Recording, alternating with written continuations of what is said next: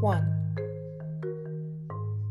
Hi everyone, it's Molly, your favorite vampire Girl Scout, and I'm back with the tragic tale of Team 2 this week. So, we began our tale on the shores southeast to the city of Banau, where the airship crash landed. We decided to explore the ocean first and came across a storm giant titan named something like Kraganoth, trapped in front of an archway underwater. After conversing with him, we used magic to free him of his chains, chains, and in return, we were allowed to enter the archway.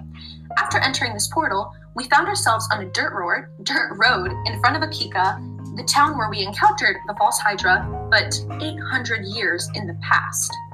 While exploring the town, we heard howling in the distance.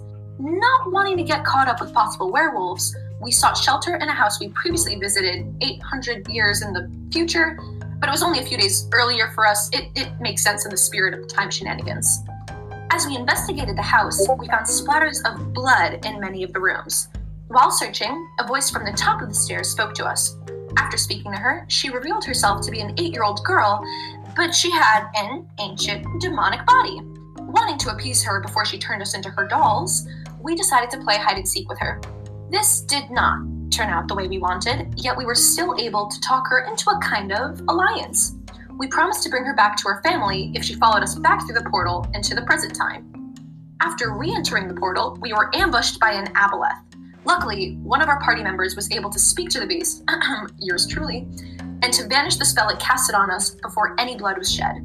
Escaping to the shore, we discovered that this demon child thing had true sight. We had her look at the map to point out any differences between what we saw and what she saw. This was semi successful. She stated that the map that she sees and the one that we drew were different. The one that she saw looked like a puzzle put together.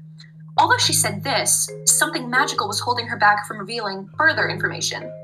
In an attempt to free her of this mental restriction, a party member cast Mind Blank. Unfortunately, this banished the girl's spirit from the demon's body, who happened to be a demigod, and returned the demon's consciousness back to him.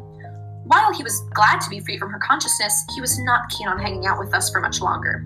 Before leaving us, he plucked off his horns in discomfort and gave them to us. Once the demon left, we made our way to a nearby city of Banau.